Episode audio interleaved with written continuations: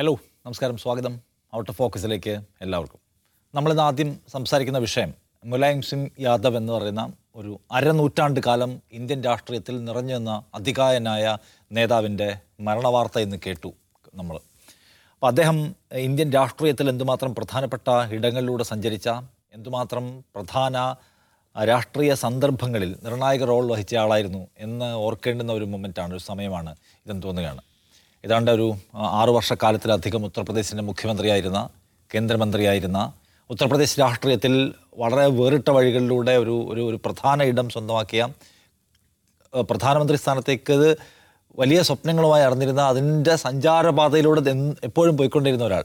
അപ്പോൾ അങ്ങനെ ഒരാൾ വിട വാങ്ങുമ്പോൾ അദ്ദേഹത്തെ ഓർക്കുക. പ്രത്യേകിച്ച് ഉത്തർപ്രദേശ് എന്ന് പറയുമ്പോൾ ഇന്ത്യയിൽ എന്തുമാത്രം പ്രധാനപ്പെട്ട ഒരു ഒരു പൊളിറ്റിക്കലി പ്രധാനപ്പെട്ട സ്റ്റേറ്റ് നമുക്കറിയാം. അവിടെ മുഖ്യമന്ത്രിയായിരുന്ന അവിടെ ഒരു പുതിയ രാഷ്ട്രീയ വഴി തുറന്ന നിലയ്ക്ക് നിശ്ചയമായും ഇന്ത്യൻ രാഷ്ട്രീയത്തിൽ അദ്ദേഹത്തിന് വലിയ സ്ഥാനമുണ്ട്. രാജുവേട്ട മുല്ലായത്തെക്കുറിച്ച് ഓർക്കുമ്പോൾ നമുക്ക് എന്താണ് പറയാൻ കഴിയുന്ന അദ്ദേഹത്തിന്റെ ഒരു ഒരു ഒരു രാഷ്ട്രീയ സഞ്ചാര വഴി? അദ്ദേഹം കോൺഗ്രസിനൊപ്പം കൂടിയിട്ടുണ്ട് ബി ജെ പിക്കൊപ്പം കൂടിയിട്ടുണ്ട് വാജ്പേയിയും താനും തമ്മിലുള്ള രഹസ്യ ബാന്ധവത്തെക്കുറിച്ചും അഡ്ജസ്റ്റ്മെന്റുകളെക്കുറിച്ചും തുറന്നു പറഞ്ഞിട്ടുണ്ട്. ഒരേ സമയം താഴെത്തട്ടിലെ മനുഷ്യരുമായി ബന്ധമുണ്ടാക്കിയതിന്റെ പേരിൽ വലിയ ആളായ ആളാണ്. അതേസമയം വലിയ വിവാദങ്ങളുടെ ആഡംബരത്തിന്റെ അഴിമതികളുടെ രാഷ്ട്രീയ കൂട്ടുകെട്ടുകളുടെയൊക്കെ വലിയ വിമർശനം കേട്ടിട്ടുണ്ട്. സോ നമുക്ക് ഒരു പൊതുവായ ഒരു ഒറ്റപ്പറച്ചിൽ സാധ്യമാണോ ഈ മുലയത്തെക്കുറിച്ച് എനിക്ക് ഒറ്റപ്പറച്ചിൽ സാധ്യമാണെന്ന് പറഞ്ഞു കഴിഞ്ഞാൽ സ്വന്തം സ്പേസ് ഉണ്ടാക്കുകയും ആ സ്പേസ് സ്വയം നശിപ്പിക്കുകയും ചെയ്ത നേതാവാണ് മുലായം സിംഗ് യാദവ് എന്ന് എനിക്ക് പലപ്പോഴും തോന്നിയിട്ടുണ്ട്. കാരണം വെച്ചാൽ ഇപ്പോൾ ഈ അടിയന്തരാവസ്ഥയ്ക്ക് മുമ്പ് രാം മനോഹർ ലോഹിയുടെയും ജയപ്രകാശ് നാരായണന്റെയും ചരൺ സിംഗിന്റെയും ജഗ്ജീവൻ റാമിന്റെയും ഒക്കെ ആ കാലത്ത് രാഷ്ട്രീയത്തിലേക്ക് വന്ന ചെറുപ്പക്കാരനാണ്. വലിയ സാധ്യതകൾ മുമ്പിലുണ്ടായിരുന്നൊരു ചെറുപ്പക്കാരൻ. ആ ചെറുപ്പക്കാരൻ പിന്നീട് സോഷ്യലിസ്റ്റ് പാതയിൽ സഞ്ചരിക്കുകയും ജനതാദളിന്റെ ഭാഗമാവുകയും ജനതാദളും ബി ജെ പിയുടെ സഹായത്തോടെ മുഖ്യമന്ത്രിയാവുക അങ്ങനെ ഒരുപാട് പദവികൾ അലങ്കരിക്കുകയൊക്കെ ചെയ്ത് സ്വന്തം പ്രസക്തിയും സ്വന്തം രാഷ്ട്രീയവും സ്ഥാപിച്ചെടുക്കുകയും ചെയ്ത ആളാണ് മുലായം സിംഗ് യാദവ്.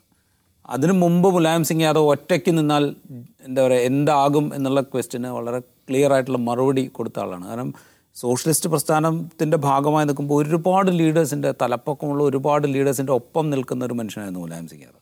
അതിനുശേഷം തൊള്ളായിരത്തി തൊണ്ണൂറ്റി രണ്ടിൽ സമാജ്വാദി പാർട്ടി എന്നുള്ള സ്വന്തം പാർട്ടി രൂപീകരിക്കുമ്പോൾ എല്ലാവർക്കും സംശയം ഉണ്ടായിരുന്നു. മുലായത്തിന് ഒറ്റയ്ക്ക് ഇത് സാധ്യമാകുമോ എന്നുള്ളത്. പക്ഷേ അയാൾ അത് തെളിയിച്ചു കൊടുത്തു. അയാൾക്ക് ഒറ്റയ്ക്ക് അത് സാധ്യമാകും എന്നുള്ളത്. അപ്പോൾ അങ്ങനെ തെളിയിച്ചു കൊടുത്തൊരു മനുഷ്യൻ പിന്നീട് പിൽക്കാലത്ത് ഉത്തർപ്രദേശ് രാഷ്ട്രീയത്തിലും ദേശീയ രാഷ്ട്രീയത്തിലും വലിയ റോൾ വഹിച്ച ഒരാൾ പല ഘട്ടങ്ങളിലും ഒരു സൂത്രധാരന്റെ റോളിലേക്ക് ഉയർന്നു വന്ന ഒരാൾ രണ്ട് വട്ടമെങ്കിലും പ്രധാനമന്ത്രി സ്ഥാനത്തേക്ക് പരിഗണിക്കപ്പെട്ട ഒരാൾ. യാദവ് രാഷ്ട്രീയത്തിന്റെ എന്താ പറയുക മൂപ്പിളമ തർക്കത്തിൽ മാത്രമാണ് മുലായം സിംഗ് യാദവിന് ഒരു പക്ഷേ പ്രധാനമന്ത്രി പദം നഷ്ടപ്പെട്ടു പോകുന്നത്. കാരണം തൊള്ളായിരത്തി തൊണ്ണൂറ്റി ആറിലാണെന്ന് തോന്നുന്നു. ലാലു പ്രസാദ് യാദവും മുലായം സിംഗ് യാദവും രണ്ടുപേരും ഒരേ സമയം പ്രധാനമന്ത്രി പദത്തിലേക്ക് Y K ഗുജറാളും S K Dev H D ദേവോടെയും വരുന്നതിന് മുമ്പ് ഇവരെ രണ്ടുപേരും പരിഗണിക്കുമ്പോൾ ലാലുവിനുള്ള പ്രധാനപ്പെട്ട അയോഗ്യത അദ്ദേഹം അഴിമതി കേസിൽ ആരോപണ വിധേയനായിരുന്നു എന്നുള്ളതാണ്. പിന്നീട് പരിഗണിച്ച മുലായം സിംഗ് യാദവിനായപ്പോൾ ലാലു പ്രസാദ് യാദവിന് അത് അംഗീകരിക്കാൻ പറ്റുന്നുണ്ടായിരുന്നില്ല. അതുകൊണ്ട് മുലായം പുറത്തേക്ക് പോയി. അങ്ങനെ എന്താ പറയുക അന്ന് മുതൽ പിൻ പിൽക്കാലത്ത് നമ്മൾ കാണുന്ന എന്താ? രണ്ടായിരത്തി നാലിൽ എല്ലാവരുടെയും പിന്തുണ കോൺഗ്രസിന്റെ നേതൃത്വത്തിൽ ഒരു ഇടതിന്റെ ഒക്കെ പിന്തുണയുള്ളൊരു സർക്കാർ വരുന്നു. ആ സർക്കാർ ഒരു ക്രൈസിസിലേക്ക് പോകുമ്പോൾ അതിനെ സഹായിക്കുന്നത്. സഹായിക്കുന്നത് മുലായം സിംഗ് യാദവാണ്. അങ്ങനെ പല നിലയ്ക്ക് പല രീതിയിൽ ഇന്ത്യൻ രാഷ്ട്രീയത്തിൽ ഇടപെട്ട ഒരു മനുഷ്യനാണ് മുലായം സിംഗ് യാദവ്. പക്ഷെ ഓഫ് ലൈറ്റ് എന്ത് സംഭവിച്ചു വെച്ചാൽ അദ്ദേഹം അദ്ദേഹത്തിന്റെ കുടുംബത്തിലെ തർക്കത്തിൽ എങ്ങനെ ഇടപെടണം എന്ന് തിരിച്ചറിയാതെ നിൽക്കുകയും അതുവഴി ആ പാർട്ടിയെ ആ പാർട്ടിയുടെ ഒരു എന്താ പറയുക താഴേക്കുള്ള വളർച്ചയെ വളർച്ചയ്ക്ക് വേഗം കൂട്ടുകയും ചെയ്ത ആളായിട്ടാണ് കാണുക കാരണം ശിവപാൽ യാദവ് വേണോ അഖിലേഷ് വേണോ എന്നുള്ള ക്വസ്റ്റ്യൻ വരുമ്പോൾ അദ്ദേഹത്തിന് സഹോദരനെയും തള്ളാൻ വയ്യ മകനെയും തള്ളാൻ വയ്യ എന്നുള്ള അവസ്ഥ വരുന്നു. രണ്ടുപേരും രണ്ട് വഴിക്ക് സഞ്ചരിക്കുന്നു. മുലായത്തിന് ഒന്നും പറയാൻ കഴിയാതെ വരുന്നു. അദ്ദേഹം കുറേ കാലം നിശബ്ദനായിരിക്കുന്നു. അങ്ങനെ ആ സമാജ്വാദി പാർട്ടിയുടെ കീ ആയിട്ടുള്ള വോട്ട് ബേസിൽ വലിയ വിള്ളലുണ്ടാകുന്നു. അങ്ങനെയാണ് അതിന്റെ ഒരു ഒരു സ്വാധീനം ക്ഷയിച്ചത് അപ്പോൾ സ്വന്തം സ്ഥാനം വലിയ അധ്വാനത്തിലൂടെ നേടിയെടുക്കുകയും അതേ ആൾ തന്നെ ആ പാർട്ടിയുടെ ഇറോഷന് കാരണമാകുകയും ചെയ്തു എന്നുള്ളതാണ് മുലായത്തിന്റെ ഒരു ഒരു റോൾ സത്യം പറഞ്ഞത് പക്ഷേ നമ്മൾ വേറൊരു കാര്യം ശ്രദ്ധിക്കേണ്ടത് ഈ അറുപത്തി എഴുപത്തിയേഴിൽ അടിയന്തരാവസ്ഥയ്ക്ക് ശേഷം ആദ്യമായിട്ട് അവിടെ യു പിയിൽ ഒരു കോൺഗ്രസ് ഇതര സർക്കാർ വരുമ്പോൾ അതിൽ ഒരു സഹമന്ത്രി മാത്രമായിരുന്നു മുലായം സിംഗ് യാദവ്. വെറും ഒരു സഹമന്ത്രി. പക്ഷെ അദ്ദേഹം എടുത്ത ഒരൊറ്റ തീരുമാനം കൊണ്ട് അദ്ദേഹം അദ്ദേഹത്തിന്റെ രാഷ്ട്രീയം അവിടെ എന്താ പറയുക രേഖപ്പെടുത്തി വെച്ചു. സഹകരണ സ്ഥാപനങ്ങളിൽ പട്ടിക വിഭാഗങ്ങൾക്ക് സംവരണം കൊടുക്കാമെന്നൊരു തീരുമാനം ആ സഹമന്ത്രി പദം ഉപയോഗിച്ചുകൊണ്ട് അദ്ദേഹം എടുത്തു. അതുവഴി അദ്ദേഹം അദ്ദേഹത്തിന്റെ രാഷ്ട്രീയം അവിടെ എഴുതി വെച്ചു. ആ രാഷ്ട്രീയത്തിന്റെ തുടർച്ചയാണ് പിന്നീട് നമ്മൾ കാണുന്നത്. മണ്ഡൽ പൊളിറ്റിക്സിൽ കാണുന്നത്. അതിനുശേഷം ആദ്യത്തെ കർസേവയ്ക്ക് ബി ജെ പിക്കാർ ഇറങ്ങി ആർ എസ് എസ്സുകാർ ഇറങ്ങി പുറപ്പെടുമ്പോൾ അതിനെതിരെ നടപടി കർശനമായ നടപടി സ്വീകരിച്ചുകൊണ്ട് നമ്മൾ ആലോചിച്ച് നോക്കുക. തൊള്ളായിരത്തി തൊണ്ണൂറ്റി രണ്ടിൽ പ്രധാനമന്ത്രിയായിരുന്ന നരസിംഹറാവുവിനും സുപ്രീം കോടതിയുടെ നിർദ്ദേശം ഉണ്ടായിട്ട് പോലും ഉത്തർപ്രദേശ് ഗവൺമെന്റിനും ഒന്നും സാധിക്കാതിരുന്ന ഒരു കാര്യം ഒരു ഒരു എന്താ പറയുക ഒരു ഭരണാധികാരി എന്നുള്ള നിലയിൽ വളരെ കർക്കശമായി അതിന് മുമ്പ് നടപ്പാക്കിയ ആളാണ് മുലായം സിംഗ് യാദവ്. അപ്പോൾ അദ്ദേഹത്തിന്റെ ഒരു കമ്മിറ്റ്മെന്റ് ഉണ്ട്. ആ കമ്മിറ്റ്മെന്റ് ആ കമ്മിറ്റ്മെന്റാണ് അദ്ദേഹത്തിന്റെ രാഷ്ട്രീയം. അത് ഒരിക്കലും അത് വർഗീയമായിരുന്നില്ല അതേസമയം അത് താഴെത്തട്ടിൽ ജാതീയമായ വേർതിരിവുകളാൽ സമൂഹത്തിന്റെ ഏറ്റവും താഴെത്തട്ടിലേക്ക് പിന്തള്ളപ്പെട്ടവരുടെ ഉയർച്ചയ്ക്ക് വേണ്ടിയിട്ടുള്ള ഒരു രാഷ്ട്രീയം അദ്ദേഹത്തിനുണ്ടായിരുന്നു. ആ ഈ രണ്ട് ക്വാളിറ്റിയാണ് അദ്ദേഹത്തെ ഇന്ത്യൻ രാഷ്ട്രീയത്തിൽ പ്രസക്തനാക്കി നിർത്തുന്നത്. ഒരുപക്ഷെ ഈ സമയത്ത് എന്താ പറയുക മുലായം സിംഗിനെ പോലെ ഇങ്ങനെ കമ്മിറ്റഡ് ആയിട്ടുള്ള പൊളിറ്റീഷ്യൻസിന്റെ സ്ഥാനം ഇന്ത്യൻ രാഷ്ട്രീയത്തിൽ വളരെ പ്രസക്തമായി നിൽക്കുന്ന ഒരു ഘട്ടമാണ്. അതുകൊണ്ട് തന്നെ അദ്ദേഹത്തിന്റെ ജീവിതം ഒരുപക്ഷെ മുലായം സിംഗ് യാദവിനും തേ ഐ മീൻ അഖിലേഷ് യാദവിനും തേജസ്വി യാദവിനും ഒക്കെ ഒരു പാഠമാണ്. ഇന്ന് തേജസ്വിയുടെ ഒരു പ്രസ്താവന വന്നിട്ടുണ്ട്. അത് വളരെ പ്രസക്തമാണെന്ന് എനിക്ക് തോന്നുന്നു. മുലായം സിംഗ് മരിച്ചതിന് ശേഷമുള്ളൊരു പ്രസ്താവന. അതായത് വ്യക്തികളുടെ വലിപ്പമോ അല്ലെങ്കിൽ അവരുടെ സ്ഥാനമോ അല്ല ഇപ്പോൾ ഇന്ത്യൻ രാഷ്ട്രീയത്തിൽ പ്രധാനം എന്ന് പറയുന്ന തേജസ്വി യാദവിന്റെ പ്രസ്താവന ഉണ്ട് അപ്പോൾ മുലായത്തിന്റെ ജീവിതം എന്താണോ ഈ പറയുന്ന ഈ സോഷ്യലിസ്റ്റ് സ്ട്രാറ്റയിൽ അക്കാലത്തുണ്ടായിരുന്ന നേതാക്കൾക്ക് പകർന്നു കൊടുത്തൊരു സന്ദേശം അത് പുതിയ തലമുറ ഉൾക്കൊള്ളും എന്നൊരു പ്രതീക്ഷയിലാണ് നമ്മൾ മുമ്പോട്ട് പോകുന്നത്. യെസ്. ചേച്ചി ഇപ്പം ആ, ഉത്തർപ്രദേശിന് ചില അതിസങ്കീർണമായ ജാതി വ്യവസ്ഥകളൊക്കെ ഉള്ള സാമൂഹ്യ ജീവിതത്തിൽ അത്രയും പിന്നോക്കം പോരുന്നവർ എഴുപത്തിയേഴ് കാലത്തൊക്കെ എമേജ് ചെയ്ത് വരുന്ന നേതാവെന്ന് വെച്ചാൽ പ്രത്യേകിച്ച് യു പി. അവിടെ ഇതിനെല്ലാം എന്താ പറയുന്നത് ഒരു ബദലായ ഒരു സംവിധാനം ഉണ്ടാക്കുക പുതിയൊരു ആശയധാര ഉണ്ടാക്കുക അതിനെ ഡെവലപ്പ് ചെയ്തെടുത്ത് അതിനെ ഒരു പവറിനുള്ള വഴിയാക്കുക എന്ന് വെച്ചാൽ ആ- നിലയ്ക്ക് ഈ മുലായം സിംഗ് യാദവ് നടത്തിയിട്ടുള്ള ഒരു മുന്നേറ്റം എന്ന് വെച്ചാൽ അസാധാരണമായ ഒന്നാണ്. അപൂർവമായ ഒന്നാണ്. തീർച്ചയായും ആ നിലയ്ക്ക് അദ്ദേഹം ഓർമ്മിക്കപ്പെടുക. ഈ പറഞ്ഞ രാജീവ് പറഞ്ഞ പോലെ ബാബറി മസ്ജിദ് കാലത്ത് രഥയാത്ര അദ്വാനിയുടെ രഥയാത്ര നടക്കുന്ന സമയത്ത് വെടിവയ്പ്പിന് ഉത്തരവിടുകയാണ് ചെയ്തത് അന്ന് മുഖ്യമന്ത്രിയായിരുന്നു. മൂന്ന് തവണ യു പി മുഖ്യമന്ത്രിയായിരുന്നു അപ്പോൾ അതിനുശേഷം ഈ മുസ്ലിം വിഭാഗത്തിന്റെ ഒരു രക്ഷകനായി അദ്ദേഹത്തെ അവർ കണ്ടിരുന്നു. അപ്പോൾ മുല്ല മുലായം എന്ന രീതിയിലൊക്കെ അദ്ദേഹത്തിന് പേരുകളുണ്ടായിരുന്നു. നേതാജി എന്ന് പറ വിളിക്കുന്ന പോലെ തന്നെ മുല്ല മുലായം എന്ന് വരെ അദ്ദേഹത്തെ വിളിച്ചിരുന്നു. അപ്പോൾ അങ്ങനെ ഒരു കാലം ഉണ്ടായിരുന്നു. അദ്ദേഹത്തിനെതിരെ പിന്നീട് അഴിമതി ആരോപണങ്ങളുണ്ടായി. പിന്നെ ഈ മക്കൾക്ക് വേണ്ടി നിൽക്കുന്ന നേതാവ് മകന് വേണ്ടി നിൽക്കുന്ന അത് നേതാവ് അല്ലെങ്കിൽ കുടുംബവാഴ്ച കോൺഗ്രസിലെ കുടുംബവാഴ്ചയൊക്കെ വിമർശിച്ചിട്ടുള്ള ആളാണ്. പക്ഷേ തന്റെ ജീവിതത്തിലും അത് തന്നെ നടപ്പാക്കി എന്നുള്ള വിമർശനങ്ങളൊക്കെ ഉണ്ടെങ്കിലും ഈ തരത്തിൽ ആണ് അദ്ദേഹം പ്രസക്തനാകുന്നത്. മറ്റു കാര്യങ്ങൾ എന്ത് ഈ അഴിമതി എന്നൊക്കെയുള്ള അത്ര വലിയ ഈ എന്താ പറയുക മായാവതിക്കെതിരെയും പിന്നെ ഉയർന്നിട്ടുള്ള അഴിമതി ആരോപണമാണല്ലോ. ഈ രണ്ട് നേതാക്കൾ പക്ഷേ ഈ നിലയ്ക്ക് തന്നെയാണ് അറിയപ്പെടുക. പിന്നാക്ക രാഷ്ട്രീയം അല്ലെങ്കിൽ അത് ഉയർത്തിപ്പിടിക്കുന്നതിൽ അവർക്ക് നേടിക്കൊടുക്കാവുന്ന കാര്യങ്ങൾ. ഈ സംവരണത്തിന്റെ കാര്യത്തിൽ അത് ഈ പറഞ്ഞ മാതിരി എസ് സി എസ് ടി സംവരണം ഇരുപത്തിയേഴ് ശതമാനമാക്കിയത് മുലായമാണ്. ആ നിലയ്ക്ക് തന്നെയാണ് അദ്ദേഹം ഓർമ്മിക്കപ്പെടുന്നത്. ഒരു കാര്യം കൂടെ ഉണ്ട് ഇപ്പോൾ ഈ അടിയന്തരാവസ്ഥ കാലത്ത് ഇന്ത്യൻ രാഷ്ട്രീയത്തിലേക്ക് ഉയർന്നു വന്ന ഒരു വലിയ യുവനിരയുണ്ട്. അതിൽ രാംവിലാസ് പാസ്വാൻ മരിച്ചുപോയി. ഇപ്പോൾ മുലായം സിംഗ് മരിച്ചു പോകുന്നു ഇനിയിപ്പോൾ അതിൽ ശേഷിക്കുന്ന ഒരുപക്ഷെ നിതീഷും ലാലുവും മാത്രമായിരിക്കും. എന്നുവെച്ചാൽ ഒരു യങ് ബ്രിഗേഡായിട്ട് ജെ പിയുടെയും അല്ലെങ്കിൽ രാമനോഹർ ലോഹിയുടെ ആശയങ്ങൾ സ്വാധീനിക്കപ്പെട്ട് ജെ പിയുടെ ശിഷ്യന്മാരായിട്ട് ഇന്ത്യൻ രാഷ്ട്രീയത്തിലേക്ക് ഒരു ഒരു എന്താ പറയുക യുവരക്തമായിട്ട് വന്ന താരങ്ങളായിരുന്നു ഇവരൊക്കെ. അത് അത് ആ ഒരു തലമുറയുടെ ശേഷിപ്പാണ് സത്യം പറഞ്ഞ മുലായം സിംഗ് യാദവ്. ഇനിയിപ്പോൾ അതിൽ ശേഷിക്കുന്ന ഒരുപക്ഷെ നിതീഷും ലാലുവും മാത്രമേ ഒരു രാഷ്ട്രീയ സംസ്കാരത്തിന്റെ ഇറയാണില്ല ഇറയാണില്ല യെസ് അപ്പോൾ ഒരു തീവ്രവർഗീയ രാഷ്ട്രീയത്തിന്റെ കുത്തൊഴുക്കിലേക്ക് ഇന്ത്യ വീണു പോകുന്നതിന് മുൻപ് ഇന്ത്യൻ രാഷ്ട്രീയത്തെ കുറച്ചുകൂടി ജനാധിപത്യപരമായി ആരോഗ്യകരമായി നിലനിർത്തുന്നതിൽ പങ്കാളിത്തം വഹിച്ചിട്ടുള്ള അതിനകത്ത് ക്രിയാത്മകമായി ഇടപെട്ടിട്ടുള്ള നേതാക്കളിൽ ഒരാൾ കൂടിയാണ് വിട്ടുപോകുന്നത് മുലായം സിംഗ് യാദവിനെ പോലെ. കുറേ അധികം അപവാദങ്ങളുണ്ടെങ്കിൽ തന്നെയും അദ്ദേഹം ഒരു ഒരു ഒരു രാഷ്ട്രീയ നേതാവ് നിലയ്ക്ക് സ്വയം പ്രൂവ് ചെയ്തിട്ടുള്ള ആളാണ്. അല്ലെങ്കിൽ വലിയ തോതിൽ ജനവിശ്വാസം ആർജിച്ച അവസാനം വരെയും ആ വിശ്വാസം കീപ്പ് ചെയ്ത ആളാണ്. സോ അദ്ദേഹത്തിന്റെ നിര്യാണം ഇന്ത്യയിലെ ഏറ്റവും പ്രധാനപ്പെട്ട നഷ്ടങ്ങളൊന്നായി രേഖപ്പെടുത്തേണ്ടത് തന്നെ. രണ്ടാമത്തെ വിഷയം ആം ആദ്മി പാർട്ടിയുമായി ബന്ധപ്പെട്ട് ഉയർന്നു വരുന്ന ഹിന്ദുത്വ അജണ്ട വിമർശനങ്ങളാണ്. ഏറ്റവും അവസാനത്തെ ഒരു സംഭവം ബുദ്ധമത വിശ്വാസികളായി മാറ്റപ്പെട്ട ദലിതുകൾക്ക് പ്രതിജ്ഞ ചൊല്ലിക്കൊടുത്ത അവരുടെ ഒരു മന്ത്രിക്ക് രാജിവെക്കേണ്ടി വന്നു. അംബേദ്കർ ചൊല്ലിക്കൊടുത്ത പ്രതിമ ആവർത്തിച്ച് കൊടുക്കുക. എന്ന് വെച്ചാൽ അംബേദ്കർ ഭവനിൽ നടന്ന മതം മാറി ബുദ്ധ മത- മതത്തിലേക്ക് വന്ന ദലിതുകൾക്ക് അംബേദ്കർ പണ്ട് ചൊല്ലിക്കൊടുത്ത അതേ പ്രതിമ ഇപ്പോൾ ചൊല്ലിക്കൊടുത്തു എന്നതിന്റെ പേരിലാണ് ബി ജെ പി വലിയ വിവാദമുണ്ടാക്കിയത്. ഹിന്ദു മതത്തിലെ വിശ്വാസാചാരങ്ങളെ അവഗണിക്കുകയും അധിക്ഷേപിക്കുകയും ചെയ്യുന്നു. അപ്പം വലിയ തോതിലുള്ള മതം മാറ്റം നടത്തുന്നു. ഹിന്ദു മതത്തിൽ ആളുകളെ കൊണ്ടുപോകുന്നു എന്ന ആരോപണം ഉന്നയിച്ച് സമരം ചെയ്തു ബി ജെ പി. അപ്പോൾ എന്ത് ചെയ്തു? ഒരു മന്ത്രിക്ക് പദവി ഒഴിഞ്ഞു കൊടുക്കേണ്ടി വന്നു. മറ്റൊരു സംഗതി ഗുജറാത്തിൽ പ്രചാരണം നടത്തുന്ന അരവിന്ദ് കെജ്രിവാൾ പറയുന്നത് ഇത്തവണ ആം ആദ്മി പാർട്ടിയെ വിജയിപ്പിച്ചാൽ നിങ്ങൾക്ക് രാമക്ഷേത്രം കാണാൻ സൗജന്യ യാത്രാ ടിക്കറ്റുകൾ നൽകാം എന്നതാണ്. എന്തുമാത്രം ബി ജെ പിയോട് പോരടിക്കുമ്പോൾ ആ അതിസമാനമായ പൊളിറ്റിക്സ് സമാനമായ ഹിന്ദുത്വം ഉപയോഗിക്കാൻ ശ്രമിക്കുന്നുണ്ട് എന്നതിന്റെ ദൃഷ്ടാന്തമായി എടുക്കാവുന്ന ഒന്നാണിത്. ചേച്ചിന്നാണ് തോന്നുന്നത്? ആ, ഒരു ഒരു ബി ജെ പി ബദൽ എന്നുള്ള ആം ആദ്മി പാർട്ടിയെക്കുറിച്ച് ഒരു സ്വപ്നവും ഇനി അവശേഷിക്കുന്നില്ല. എന്ന് പറയാൻ നേരമായോ അല്ല എല്ലാ കാലത്തും നമ്മൾ നേരത്തെ പറഞ്ഞിരുന്ന ഒരു വിമർശനമാണല്ലോ. ബി ജെ പിയുടെ തന്നെ മറ്റൊരു രൂപമായിട്ടാണ് ആ, ആദ്മി പാർട്ടി ഇപ്പോഴും നിൽക്കുന്നത്. താൻ ഹിന്ദു ആണെന്ന് ആവർത്തിച്ച് കെജ്രിവാൾ പറയാറുണ്ട്. എല്ലാവരും ദീപാവലി ആഘോഷിക്കണമെന്ന് പറഞ്ഞ കാര്യം. പിന്നെ ഡൽഹി സംഘർഷങ്ങളുടെ ഘട്ടത്തിൽ മുസ്ലിം വീടുകളൊക്കെ കത്തിക്കുകയും സംഘർഷം ഉണ്ടാക്കുകയും ചെയ്ത സമയത്ത് ഈ മന്ത്രിമാർ ആരും ഇവിടെ പോകാതിരുന്നോ ഒക്കെ നമ്മുടെ മുന്നിലുണ്ടല്ലോ. അപ്പം അതിനൊക്കെ ഓരോ ന്യായങ്ങളാണ് പറഞ്ഞിട്ടുള്ളത്. ഇപ്പോൾ ഗുജറാത്ത് തെരഞ്ഞെടുപ്പ് എടുത്തുകൊണ്ടിരിക്കുമ്പോൾ ഇത് വോട്ട് ബാങ്കിനെ ബാധിക്കും എന്നുള്ള ആശങ്കകളുകൊണ്ടാണ് വേഗം രാജിവെക്കാൻ പറഞ്ഞത്. ഈ മന്ത്രി എന്ന് പറയുന്നത് ആദ്യം അംബേദ് അംബേദ്കറിസ്റ്റാണ്. ഇതൊരു കൂട്ട മതം മാറ്റമായിരുന്നില്ല. ഇവർ നേരത്തെ തന്നെ ബുദ്ധമത അനുയായികളായിരുന്നു. അപ്പോൾ ഇവരിങ്ങനൊരു സത്യപ്രതിജ്ഞ ഒരു പ്രതിജ്ഞ ചൊല്ലുകയാണ്. ആ ഒരു ചടങ്ങാണ് നടത്തിയിട്ടുള്ളത് വർഷ കുറേ കാലങ്ങൾക്ക് മുമ്പ് തന്നെ ഹിന്ദു മതം ഹിന്ദുമതം ഉപേക്ഷിച്ച് ബുദ്ധമതത്തിലേക്ക് വന്ന ആളുകളാണെന്നാണ് പറയുന്നത്. അപ്പോൾ അങ്ങനെ ഒരു ചടങ്ങ് ഇപ്പം മതം മാറ്റം എന്നുള്ളത് അവനവന് വ്യക്തിപരമായി തീരുമാനിക്കാവുന്ന കാര്യമാണ്. നിയമം മൂലം നിരോധിച്ചൊരു കാര്യമല്ലല്ലോ. അപ്പോൾ അതിനെതിരെ പോലും ഇങ്ങനെ ശക്തമായി ബി ജെ പി പറയുമ്പോഴേക്കും അതിനനുസരിച്ച് നടപടിയെടുക്കേണ്ടി വരുന്ന ഒരു പാർട്ടിയാണ് പിന്നെ ഇങ്ങനെ ബദലാവുന്നത്.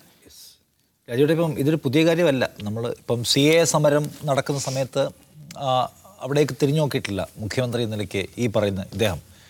കശ്മീർ ബില്ല് വന്ന സമയത്ത് എടുത്ത പൊസിഷൻ എന്താണെന്ന് നമുക്കറിയാം. ഹനുമാൻ ചാലീസ വിവാദം നമുക്കറിയാം. ഏറ്റവും അവസാനത്താണ് ഇപ്പോൾ ഈ പറയുന്ന സംഗതി. സോ ഞാൻ ചോദിക്കുന്ന ഒരു കാര്യം ഈ ഹിന്ദുത്വ പൊളിറ്റിക്സ് എടുത്തുകൊണ്ട് ബി ജെ പിക്ക് ഒരു ഫൈറ്റ് ചെയ്യുന്നതിൽ എന്തുമാത്രം ഇവർ സക്സസ് ചെയ്യുന്നുണ്ട്? സക്സസ്ഫുൾ ആണെന്നുള്ളത് കാരണം ആളുകൾ ശരിയാണ് കൊള്ളാം. അതൊരു ഹിന്ദുക്കൾക്ക് വിശ്വസിക്കാൻ പറ്റിയ പാർട്ടിയാണ് എന്ന എന്ന വിചാരം ഉണ്ടാക്കുന്നതിൽ അങ്ങനെ വോട്ട് സമാഹരിക്കുന്നതിൽ അവർ വിജയിക്കുന്നുണ്ടോ? ആ പ്ലാൻ വിജയിക്കുന്നുണ്ടോ?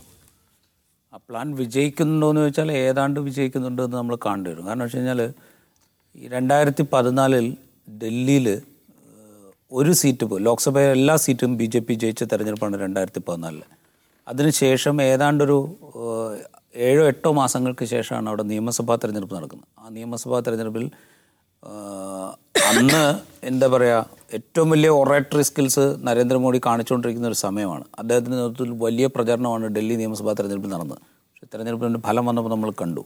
ആറോ ഏഴോ സീറ്റിലേക്ക് ബി ജെ പി ഒതുങ്ങി അറുപത്തഞ്ച് സീറ്റിലോ മറ്റോ മൂന്ന് സീറ്റിലേക്ക് ബി ജെ പി ഒതുങ്ങി അറുപത്തഞ്ച് സീറ്റിൽ ആം ആദ്മി പാർട്ടി ജയിച്ചു.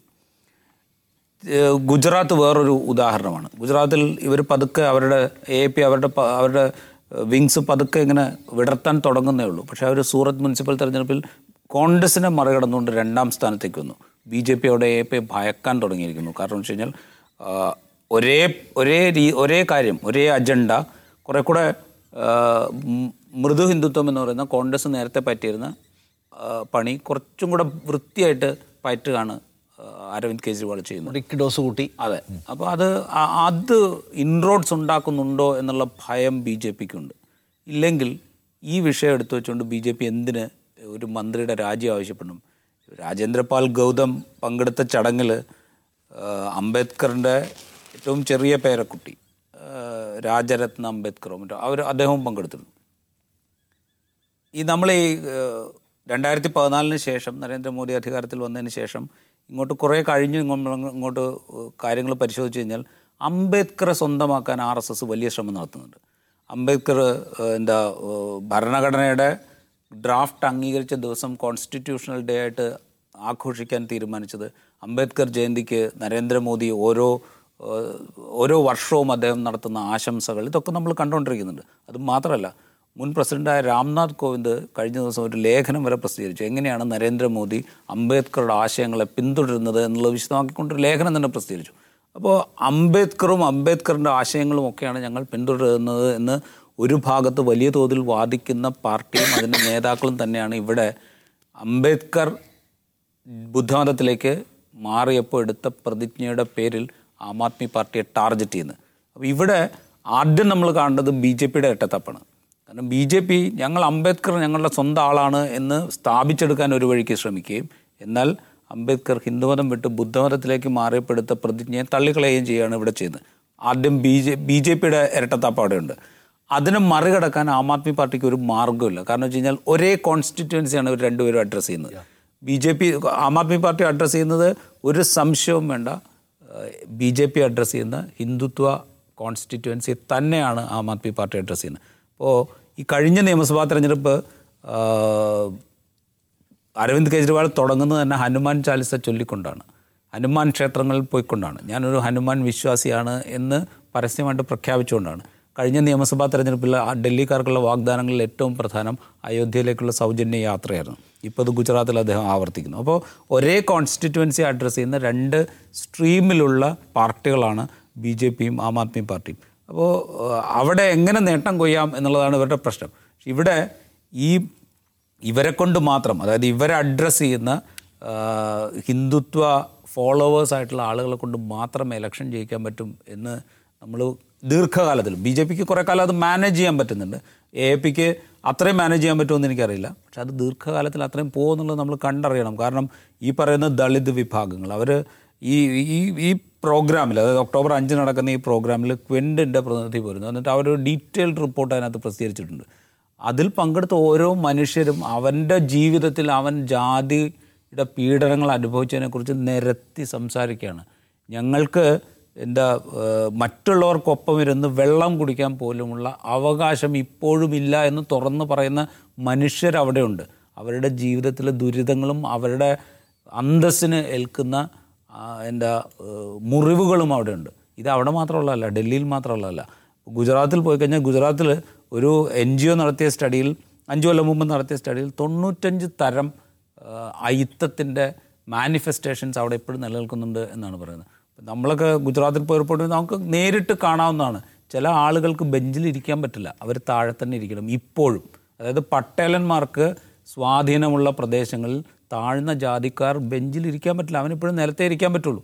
അവന് വേറെ ഗ്ലാസ്സിലെ ചായ കൊടുക്കുള്ളൂ വെള്ളം കൊടുക്കുള്ളൂ. ഇതൊക്കെ നിലനിൽക്കുകയാണ് ഇതൊക്കെ അറിഞ്ഞു ഇതൊക്കെ അനുഭവിച്ചുകൊണ്ടിരിക്കുന്ന ഒരു ജനതയുണ്ട്. അവരോട് നമുക്ക് കുറേ കാലം ഈ തന്ത്രം പയറ്റാൻ പറ്റും. അതായത് എന്താ പറയുക സോഷ്യൽ എഞ്ചിനീയറിംഗ് എന്ന് ഓമനപ്പേട്ട് വിളിക്കുന്ന പലതരത്തിലുള്ള തന്ത്രങ്ങൾ അല്ലെങ്കിൽ തികഞ്ഞ വർഗീയത പറഞ്ഞുകൊണ്ട് അവരെ ഒരുമിപ്പിച്ച് നിർത്താനുള്ള ശ്രമങ്ങളൊക്കെ കുറേ കാലം നമുക്ക് നടത്താൻ പറ്റും. പക്ഷേ ഇത് എല്ലാ കാലവും നടത്താൻ പറ്റില്ല. അത് ഈ രണ്ട് ഒരേ കോൺസ്റ്റിറ്റ്യുവൻസി അഡ്രസ്സ് ചെയ്യുന്ന രണ്ട് പൊളിറ്റിക്കൽ പാർട്ടീസിനും ദീർഘകാലം മുന്നോട്ട് കൊണ്ടുപോകാൻ പറ്റുന്നൊരു പരിപാടിയല്ല ഇപ്പോൾ ഇവർ ചെയ്തുകൊണ്ടിരിക്കുന്നത് ആത്യന്തികമായിട്ട് അത് പരാജയപ്പെടുക തന്നെ ചെയ്യും. ഇപ്പോൾ കേജ്രിവാളിന്റെ പ്രശ്നം എന്ന് പറയുന്നത് ഗുജറാത്തിൽ അവർ നേരത്തെ ഉദ്ദേശിച്ച വിധത്തിലുള്ള പ്ലാനിന് ഈ പറയുന്ന എന്താ രാജേന്ദ്രപാൽ ഗൗതമിന്റെ ഈ ചടങ്ങിലെ പങ്കാളിത്തം ഒരു പക്ഷേ തലവേദന ആയേക്കാം എന്നൊരു തോന്നലുണ്ട്. അതുകൊണ്ടാണ് അദ്ദേഹത്തോട് രാജിവെക്കാൻ കേജ്രിവാൾ. കേജ്രിവാൾ വളരെ സമർത്ഥമായിട്ട് രാഷ്ട്രീയം കളിക്കുന്ന ഒരാളാണ് എന്നാണ് എനിക്ക് തോന്നുന്നത്. പക്ഷേ ഇത് ദീർഘകാലത്തേക്ക് ഇത് മുന്നോട്ട് കൊണ്ടുപോകാൻ പറ്റും എന്ന് ഈ രണ്ടു കൂട്ടരും പ്രതീക്ഷിക്കുന്നതിൽ അർത്ഥമില്ല. യെസ് അപ്പോൾ തെരഞ്ഞെടുപ്പ് വിജയങ്ങൾക്ക് ഹിന്ദുത്വ പൊളിറ്റിക്സും ഈ പുതിയ ഇന്ത്യയിൽ വളരെ പ്രധാനപ്പെട്ടതാണ് എന്ന് ശരിയാമണ്ണം മനസ്സിലാക്കി അത് അറപ്പില്ലാത്ത പ്രയോഗിക്കുന്നുണ്ട് ആം ആദ്മി പാർട്ടി എന്ന് നമുക്ക് കാണാം. അതിന്റെ ആവർത്തനമാണ്. അവസാനത്തെ രണ്ട് സംഭവങ്ങൾ. പക്ഷേ അംബേദ്കർ ഏറ്റുചൊല്ലിയ പ്രതിമ അദ്ദേഹം വിളിച്ചു വിളിച്ചു കൊടുത്ത പ്രതി പ്രതിജ്ഞ. ആ പ്രതിജ്ഞ ആവർത്തിച്ചതിനാണ് ബി ജെ പി ഒരു മന്ത്രിയെ രാജിവെപ്പിക്കാൻ ശ്രമിക്കുന്നത്. അതിന്റെ പേരിലാണ് ഒരു മന്ത്രിയോട് രാജിവെക്കാൻ ആം ആദ്മി പാർട്ടി ആവശ്യപ്പെടുന്നത് എന്നതാണ് അതിൽ ഏറ്റവും വലിയ വൈരുദ്ധ്യം എന്നുകൂടി കാണണം. അവസാനത്തെ വിഷയം. തെന്നിന്ത്യൻ സൂപ്പർ സ്റ്റാർ നയൻ നയൻതാരയ്ക്ക് രണ്ട് കുട്ടികളുണ്ടായിരിക്കുന്നു. ഇരട്ട കുട്ടികൾ. അവരെ സന്തോഷം പങ്കുവെച്ചുകൊണ്ട് ഇന്നലെ സോഷ്യൽ മീഡിയയിൽ കുറിപ്പ് പങ്കുവയ്ക്കുന്നു നയൻ താരയും അവരുടെ ഭർത്താവ് വിഘ്നേഷും സംവിധായകൻ. അത് സന്തോഷകരമായ കാര്യമാണ്. പക്ഷേ അതിനോട് അത്ര സന്തോഷത്തിൽ പ്രതികരിക്കാത്ത ഒരുപാട് പേരെ നമ്മൾ സോഷ്യൽ മീഡിയയിൽ കാണുന്നു. ഒന്നാമത് അവരുടെ കല്യാണം കഴിഞ്ഞിട്ട് പ്രസവിക്കാനുള്ള സമയമായോ അവർ പത്ത് മാസം ഗർഭം ചുമന്നോ അപ്പോൾ അവർ സെറോഗേഷനാണ് അതായത് വാടക ഗർഭപാത്രത്തിലൂടെയാണ് അവർക്ക് കുട്ടികളുണ്ടായത്. വാടക ഗർഭപാത്രം എന്ന് കേൾക്കുമ്പോൾ വല്ലാത്തൊരു നടുക്കവും ആധിയൊക്കെ രേഖപ്പെടുത്തുകയാണ് മലയാളികളായിട്ടുള്ള കുറേ ആളുകൾ. അപ്പോൾ സത്യത്തിൽ നമ്മൾ പുതിയ കാലത്തിനൊപ്പിച്ച് നമ്മുടെ ചിന്ത പരുവപ്പെടാത്തതിനെക്കുറിച്ച് കുറേ തവണയോട് പറഞ്ഞതാണ്. ഈ വിഷയം നമ്മളൊന്ന് എടുക്കണം. ചേച്ചി എന്താണ് തോന്നുന്നത്? ഇപ്പോൾ ഒന്നാമത്തെ കാര്യം ഈ വാടക ഗർഭപാത്രം എന്ന് പറയുന്നത് ആളുകൾക്ക് ഈ ഈ പറയുന്ന പ്രശ്നങ്ങളിൽ ഒരുപാട് ആളുകൾ സ്വീകരിക്കുന്നതാണ്. ഒരു പ്രശ്നവും ഇല്ലാത്ത ആളുകളും ഈ ഈ ഏർപ്പാട് സ്വീകരിക്കുന്നുണ്ട്. അതൊരു പുതിയ കാലത്തിന്റെ സാധ്യതയാണെന്നും ആളുകൾ അവരുടെ കംഫർട്ടും സൗകര്യവും അനുസരിച്ചാണ് സ്വന്തമായിട്ട് ക്യാരി ചെയ്യണോ അതോ ഈ പറയുന്ന സരോഗസി വേണോ എന്നൊക്കെ തീരുമാനിക്കുന്നത്. എന്നൊന്നും മനസ്സിലാക്കാൻ മനസ്സിലാക്കുന്നതിൽ നമ്മൾ ഒട്ടും മുന്നോട്ട് പോയിട്ടില്ല. നമ്മൾ എന്ന് പറയേണ്ട ഒരു വിഭാഗം ഒരു വിഭാഗം എല്ലാ കാലത്തും അങ്ങനെയാണ്. നയൻതാരയെ എന്ന നടിക്കെതിരെയാണെങ്കിൽ അവർ അവരെടുത്തിരുന്ന എല്ലാ തീരുമാനങ്ങളെയും അവർ ശക്തമായി പ്രതികരിച്ച എല്ലാ കാര്യത്തിനും ഇങ്ങനെ എതിരെ അഭിപ്രായം പറയുകയും അവർ വിമർശിക്കാനൊക്കെ ഒരു വിഭാഗം ഉണ്ടായിട്ടുണ്ട്. നയൻതാര എന്നുള്ളതല്ല ഇങ്ങനെ പൊതുവെ എന്താ പറയുക സമൂഹം പറഞ്ഞിട്ടുള്ള ചില കാര്യങ്ങളുണ്ടല്ലോ. അതിൽ നിന്ന് അപ്പുറത്തേക്ക് നടക്കുന്ന ആൾക്കാരെ വിമർശിക്കുന്ന രീതി. ഇതിപ്പോൾ ഇവർ കുഞ്ഞി നാല് കുഞ്ഞിക്കാലുകളുടെ ചിത്രം വെച്ചിട്ടാണല്ലോ. നല്ല ഗംഭീരമായൊരു പടമായിരുന്നു അതിന് താഴെ നാല് മാസമായിട്ടുള്ളൂ കല്യാണം കഴിഞ്ഞിട്ട്. നയൻതാരയുടെ ഗർഭകാലം കണ്ടിട്ടില്ല. വയറിന്റെ ചിത്രങ്ങൾ കണ്ടിട്ടില്ല. അപ്പോൾ പ്രസവിക്കാൻ സമയമായോ എന്നുള്ള കമന്റുകൾ ഈ പറഞ്ഞ പോലെ ആ, പാടഗർഭമാണെങ്കിൽ അതെങ്ങനെയാണ്? ഒരു നല്ല അമ്മയാവും. വേദനിച്ച് പ്രസവിച്ചാലല്ലേ നല്ല അമ്മയാവും? ഇതൊക്കെ ആരാണ് പറയുന്നത്? ഇപ്പോൾ കുഞ്ഞിനെ നൊന്ത് പ്രസവിച്ച അമ്മമാർ കുഞ്ഞിനെ കൊല്ലുന്ന സാഹചര്യമുണ്ട്. അത് അത് വേറൊരു മാനസികാവസ്ഥയാണ്. അപ്പോൾ അങ്ങനെയൊക്കെ ഉണ്ട്. ഇതൊക്കെ ആരാണ് തീരുമാനിക്കുന്നത്? ഇത് തീരുമാനിക്കാൻ കുറേ ആൾക്കാരുണ്ട്. അവരിങ്ങനെ ആവശ്യമില്ലാത്ത കാര്യങ്ങൾ കമന്റായിട്ട് ഇടും. നയൻതാരയും വിഘ്നേഷ് ഇതിനോട് പ്രതികരിച്ചിട്ടില്ല. നാളെ പ്രതികരിക്കുകയായിരിക്കും. പക്ഷേ ഒരു വലിയ ചർച്ച ഇതിന്റെ ഭാഗമായിട്ട് ഉരുത്തിരിഞ്ഞ് വന്നിട്ടുണ്ട്. ഈ നയൻതാരയുടെ കാര്യം എടുക്കുകയാണെങ്കിൽ ഇവരുടെ പ്രണയങ്ങൾ അവർ തുറന്നു പറഞ്ഞിട്ടുള്ളതാണ്. ആ പ്രണയകാലം പിന്നീട് അത് പ്രണയം പിരിയുമ്പോഴുള്ള കാലം ഇവർ ഈ സമയത്തൊക്കെ ഇവർക്കെതിരെ അതിരൂക്ഷമായ വിമർശനങ്ങൾ ഉണ്ടായിട്ടുണ്ട്. ഒരു പുരുഷ താരത്തിനെതിരെ ഒരു സൂപ്പർ താരത്തിന്റെ അങ്ങനെയൊക്കെ വരുമോ? എനിക്ക് തോന്നുന്നില്ല. ചിമ്പുവിനും പ്രഭുദേവിക്കൊന്നും ഒരു പ്രശ്നമില്ല പ്രശ്നം ഇത്രയും. പ്രശ്നങ്ങളൊന്നും ഉണ്ടായിട്ടില്ലല്ലോ. അവരും ഇതിലെ ഒരു മറ്റ് കഥാപാത്രങ്ങളായിരുന്നല്ലോ. എല്ലാം നയൻതാരയ്ക്ക് മാത്രമേ പ്രശ്നം ഉണ്ടായിട്ടുള്ളൂ. പക്ഷെ അവർ വളരെ ഭംഗിയായിട്ട് അതിനെ കൈകാര്യം ചെയ്തിട്ടുണ്ട്. അത് ശക്തമായി പ്രതികരിച്ചിട്ടുണ്ട്. അവർക്കതൊന്നും പ്രശ്നമില്ല. അവരിപ്പോഴും സൂപ്പർ സ്റ്റാർ ആയിട്ട് നിൽക്കുകയാണ് സത്യം പറയാൻ സൂപ്പർ സ്റ്റാർ എന്ന് വിളിക്കുന്ന ഒരു നായിക ഒന്ന് രണ്ടോ പേരെ അങ്ങനെ വിളിക്കുന്നുള്ളൂ എന്ന് എനിക്ക് തോന്നുന്നു മലയാളത്തിൽ മഞ്ജു വാര്യർ പറയുന്നുണ്ട്. അഭിപ്രായം ഇല്ലെന്ന് തോന്നുന്നു. അതുപോലെ അതുപോലെയാണ് നയൻതാരെ പറയുന്നത്. ഇപ്പോൾ തൃശ്ശയെ തൃശ്ശയെ പറ്റി അങ്ങനെ പറയുന്നുണ്ട്. അങ്ങനെ ഒരു വളരെ കുറച്ച് ചുരുക്കം പേരേ ഉള്ളൂ. അവർ അവരുടേതായ തീരുമാനങ്ങളിലൂടെ മുന്നോട്ട് പോകുന്ന ആളുകളാണ്. ഇതൊന്നും അവർ ഏശാനൊന്നും പോകുന്നില്ല. ഇതിങ്ങനെ നടക്കും. പത്ത് മാസം ചുമന്ന് പ്രസവിക്കാത്ത ഒരാളെ എങ്ങനെ അംഗീകരിക്കും എന്നുള്ള ആശയക്കുഴപ്പത്തിലാണ് മലയാളി. മലയാളിയുടെ ആശയക്കുഴപ്പം അത് മാത്രമല്ല. പത്ത് മാസം എന്താ പറയുക ഗർഭം ധരിച്ച് പ്രസവിക്കാത്ത ഒരു അമ്മയെ എങ്ങനെ അംഗീകരിക്കും എന്നുള്ളത് മാത്രമല്ല മലയാളിയുടെ പ്രശ്നം. മലയാളിയുടെ പ്രശ്നം. യഥാർത്ഥ പ്രശ്നം. നാല് മാസം കഴിഞ്ഞപ്പോൾ എങ്ങനെ പ്രസവിച്ചു ബേസിക് ആയിട്ടുള്ള പ്രശ്നം അതാണ്. നമ്മൾ മറച്ചു വെച്ചിട്ട് കാര്യമൊന്നും ചേച്ചി വളരെ കുറച്ച് മലയാളികൾക്ക് അതുള്ളതാണ്. അത് വെറുതെ വെറുതെ തട്ടിപ്പാണ് അങ്ങനെ ആവാൻ വഴിയില്ല എന്നാണ് എനിക്ക് തോന്നുന്നത്. മഹാഭൂരിപക്ഷം പേർക്കും ആ പ്രശ്നം ആ പ്രശ്നമുണ്ട്. അതായത് അപ്പോൾ ഇവർ കല്യാണം കഴിക്കുന്നതിന് മുമ്പേ ഗർഭം ധരിച്ചിരുന്നു. ഈ പല തരത്തിലുള്ള എന്താ പറയുക ആലോചനകൾക്കും ആശങ്കകൾക്കും ഒക്കെ വാതിൽ തുറന്നിട്ടിട്ടാണ് ഇവർ ഈ ചിത്രം പുറത്തേക്ക് വിടുന്നത്. എന്തിനാണ് നമ്മളിങ്ങനെ ആശങ്കപ്പെടുന്നത്? അവത് അവരുടെ കാര്യമല്ലേ എന്ന് ചിന്തിക്കാനുള്ള ഒരു കോമൺ സെൻസ് നമുക്ക് എപ്പോഴാണ് ഉണ്ടാവുക എന്ന് എനിക്ക് അറിയില്ല. അല്ലെങ്കിൽ നമ്മുടെ ഒരു പ്രശ്നം എന്ന് വെച്ച് കഴിഞ്ഞാൽ ബാക്കിയുള്ളവരുടെ കാര്യത്തിൽ എന്താണ്? അവരെന്ത് ചെയ്യുന്നു? അവരെന്തൊക്കെ പ്രശ്നങ്ങൾ ഉണ്ടാക്കുന്നു? അല്ലെങ്കിൽ അവരത് ചെയ്തത് ശരിയായോ? ഇതാണല്ലോ നമ്മുടെ ഏറ്റവും പ്രധാനപ്പെട്ട പ്രശ്നം. അല്ലാതെ നമ്മൾ എന്തെങ്കിലും ചെയ്തതിന് കുഴപ്പമുണ്ടോ ഇല്ലയോ എന്നുള്ളത് നമ്മൾ ഒരിക്കലും ആലോചിക്കില്ലല്ലോ. രാവിലെ തുടങ്ങുക ഓഡിറ്റ് അതെ. ഓഡിറ്റിങ്ങിന് ഇറങ്ങുക എന്നുള്ളതാണ് നമ്മുടെ പ്രധാനപ്പെട്ട പണി. അതിന്റെ തുടർച്ചയാണ് ഇതൊക്കെ. ഈ മനുഷ്യന്മാർ സത്യം പറഞ്ഞു കഴിഞ്ഞാൽ കേരളത്തിൽ ഇപ്പോൾ ത്രൈവ് ചെയ്തുകൊണ്ടിരിക്കുന്ന ഒരു ബിസിനസ് എന്താണ് എന്നീ മനുഷ്യന്മാരൊന്ന് ആലോചിച്ചാൽ നന്നായിരിക്കും. കേരളത്തിൽ ഏറ്റവും കൂടുതൽ ത്രൈവ് ചെയ്തുകൊണ്ടിരിക്കുന്ന ഒരു ബിസിനസ് എന്ന് പറയുന്നത് ഈ എന്താ പറയുക യഥാസമയം കുഞ്ഞുങ്ങളുണ്ടാകാത്ത ആളുകൾക്ക് ട്രീറ്റ്മെന്റും അല്ലെങ്കിൽ അസിസ്റ്റഡ് റീപ്രൊഡക്ഷൻ ടെക്നിക്സും ഒക്കെ ഉപയോഗിക്കുന്ന ഹോസ്പിറ്റലുകളുടെ എണ്ണം കേരളത്തിൽ എത്രയുണ്ട് എന്നൊന്ന് ആലോചിച്ചാൽ മാത്രം മതി ഇവരൊക്കെ. എത്ര ഹോസ്പിറ്റൽസാണ് ഇതിൽ പ്രവർത്തിച്ചുകൊണ്ടിരിക്കുന്നത്? നമ്മുടെ ഈ ചെറിയ പട്ടണങ്ങൾ എടുത്താൽ പോലും മിനിമം മൂന്നോ നാലോ ഇൻസ്റ്റിറ്റ്യൂട്ട്സ് അങ്ങനെ പ്രവർത്തിക്കുന്നുണ്ട്. ഇവിടെയൊക്കെ പോയി ഒരു തവണ ഒന്ന് വെറുതെ ഒന്ന് കയറി ഇറങ്ങിയാൽ തീരാവുന്ന പ്രശ്നമേ ഇവർക്കുള്ളൂ. ഇങ്ങനെയൊക്കെ മനുഷ്യന്മാരുണ്ട് ഇങ്ങനെയൊക്കെ മനുഷ്യന്മാർ ജീവിക്കുന്നുണ്ട് ഇങ്ങനെയൊക്കെയുള്ള പ്രയാസങ്ങളുണ്ട് എന്ന് മനസ്സിലാകാതെ ബാക്കിയുള്ളവരുടെ ജീവിതത്തിലേക്ക് കടന്നു കയറി ഇനിയിപ്പോൾ ഒരു കല്യാണം കഴിക്കുന്നതിന് മുമ്പേ ഗർഭം ധരിച്ചിരുന്നു അങ്ങനെയാണെങ്കിൽ അവൻ മിടുക്കനാണല്ലോ. ഇതൊക്കെയാണ് നമ്മളെ അലട്ടുന്ന ഏറ്റവും വലിയ പ്രശ്നങ്ങൾ. വേറെ ഒരു പ്രശ്നവും നമ്മളെ അലട്ടുന്നില്ല. ആദ്യം സ്വയം എന്തൊക്കെ പ്രശ്നങ്ങളുണ്ട് അതെങ്ങനെ പരിഹരിക്കാം എന്ന് നമ്മൾ ആലോചിക്കുക. എന്നിട്ട് മതി ബാക്കിയുള്ളവരുടെ കാര്യത്തിൽ ഇടപെടുന്നത് എന്നുള്ളതാണ് എനിക്ക് പലപ്പോഴും തോന്നിയിട്ടുള്ളത്. യെസ് എനിവേ നയൻതാരയ്ക്കും അവരുടെ പങ്കാളിക്കും അഭിനന്ദനങ്ങൾ. കുട്ടികൾ സന്തോഷത്തോടെ വളരട്ടെ. പേരും മക്കൾക്ക്. ഉയർവുലകം അതെ. യെസ് അപ്പോൾ നമുക്കിന്ന് അവസാനിപ്പിക്കാൻ സമയം. നാളെ ഇരിക്കാൻ വേണ്ടി. നമസ്കാരം.